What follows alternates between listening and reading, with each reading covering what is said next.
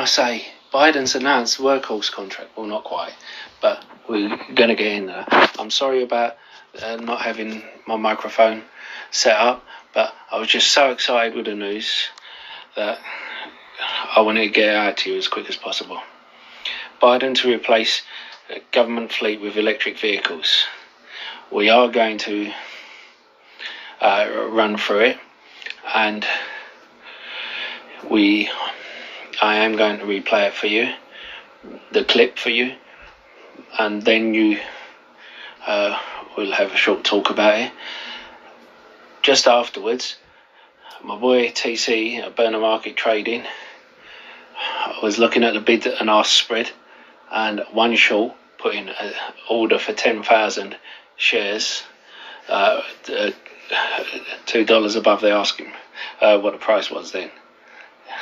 Now, I don't know if it got filled. That was an after hours thing. I am just so excited because I'm heavily invested in Workhorse. Uh, I'm sure you guys are as well, so here we go. And don't forget to hit the like button and subscribe. I'll take my ugly mug out of the way. Dollars in buying American products and materials to modernize our infrastructure, and our competitive strength will increase in a competitive world. That means millions of good paying jobs using American made steel and technology to rebuild our roads, our bridges, our ports, and to make them more climate resilient as well as make them able to move faster and cheaper and cleaner to transport American made goods across the country and around the world, making us more competitive. It also means replenishing our stockpiles to enhance our national security.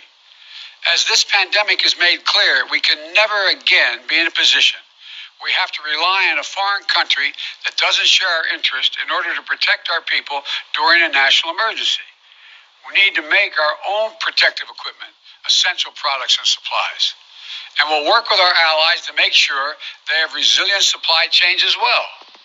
We'll also make historic investments in research and development, hundreds of billions of dollars, to sharpen America's innovative edge in markets where global leadership is up for grabs. Markets like battery technology, artificial intelligence, biotechnology, clean energy. The federal government also owns an enormous fleet of vehicles, which we're going to replace with clean electric vehicles made right here in America by American workers, creating millions of jobs, a million auto worker jobs, and clean energy and vehicles that are net zero emissions. And together, this will be the largest mobilization of public investment in procurement, infrastructure, and R&D since World War II. And with the executive order I'll be signing today, we'll increase Buy American requirements for, the, for these kinds of projects and improve the way we measure domestic content requirements. For example, right now, if you manufacture a vehicle for the federal government, you need to show that at least 50% of the components of that vehicle were made in America. But because of loopholes that have been expanded over time, you can count the least valuable possible parts as part of that 50% to say made in America, while the most valuable parts, the engines, the steel, the glass, the manufact- are manufactured abroad. So basically, basically we're batting zero for two. The content threshold of 50% aren't high enough. And the way we measure the content doesn't account for U.S. jobs and economic activity. We're going to change that as well. The executive action I'm signing today will not only require that companies make more of their components in America, but that the value of those components is contributing to our economy, measured by things like a number of American jobs created and or supported. At the same time, we'll be committed to working with our trading partners to modernize international trade rules, including those relating to government procurement, to make sure we can use we can all use our taxpayer dollars to spur investment that promotes growth and resilient supply chains. And here's what else the action does. When we buy America, we'll buy from all of America. That includes communities that have historically been left out of government procurement. Black, brown, Native Americans, small businesses, and entrepreneurs in every region of the country. We will use a national network of manufacturers called the Manufacturing Extension Partnership. That's in all 50 states and Puerto Rico to help government agency connect with new domestic suppliers across the country. This is a critical piece of building our economy back better and including everyone in the deal this time, especially small businesses that are badly hurting in this economy. The executive. Now, to me, that screams workhorse because all electric vehicles and built in America. As well as that, they're saying that in communities that have been forgotten. If you remember recently, done some videos on the fact that uh, Ohio plants they feel they've been let down. They were told not to move by Trump, and it just ticks all the boxes. Who else is left in the running?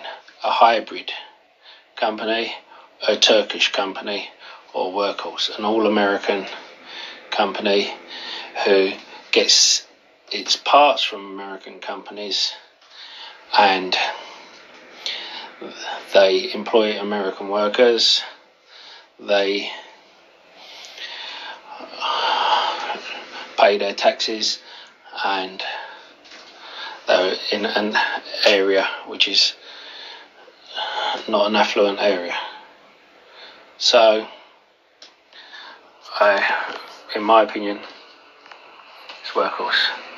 Now, I just want to get this out here, out there, because I'm excited.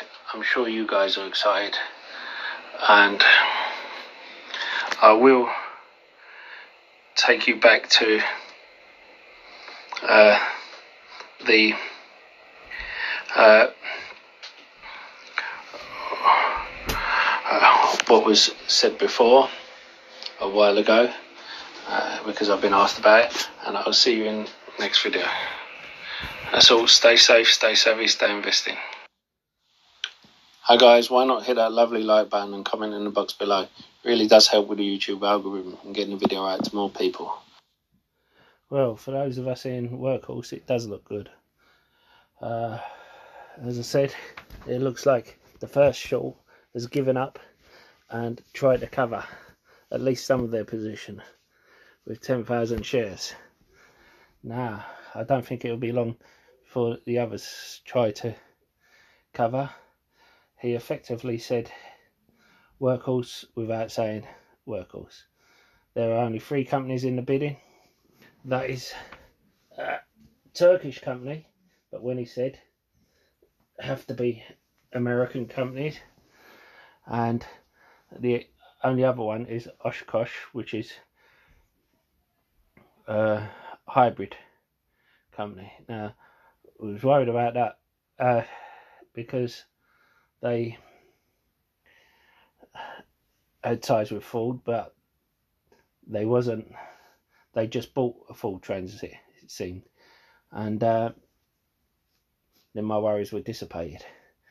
However, uh, Ford has ties with the government, but when he come out with fully electric, then uh, I knew Workhorse would get a large majority of it, I was worried that it would be split between Oshkosh and Workhorse. Now it seems like he's saying all of it will go to Workhorse. My price target was if they got 50 to 75% of the contract, 75 $100.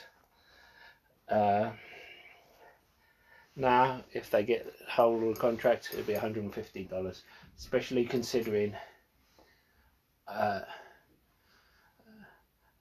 especially considering that 31% and a half percent of the float is shorted. Now, remember that is depending on certain circumstances. That is depending on shorts covering at the uh, during the run up. If we get to $150 and none of the shorts have covered by then, I still won't sell because you will get one hell of a short squeeze. But and do not think when we get to $150 I'm going to sell out of all my position. I will do what I've always done. I will I split my profit between keeping shares and selling. Uh, so I make 50% profit and 50% in free shares. I, I, take I work out my initial investment, I take that out, that goes back into my portfolio and the rest of it. That's the way I work grow my portfolio. Anyway, hope you've enjoyed today. Don't forget to stay tuned for more. This is incredible news for those of us in workhorse. See you in the next one.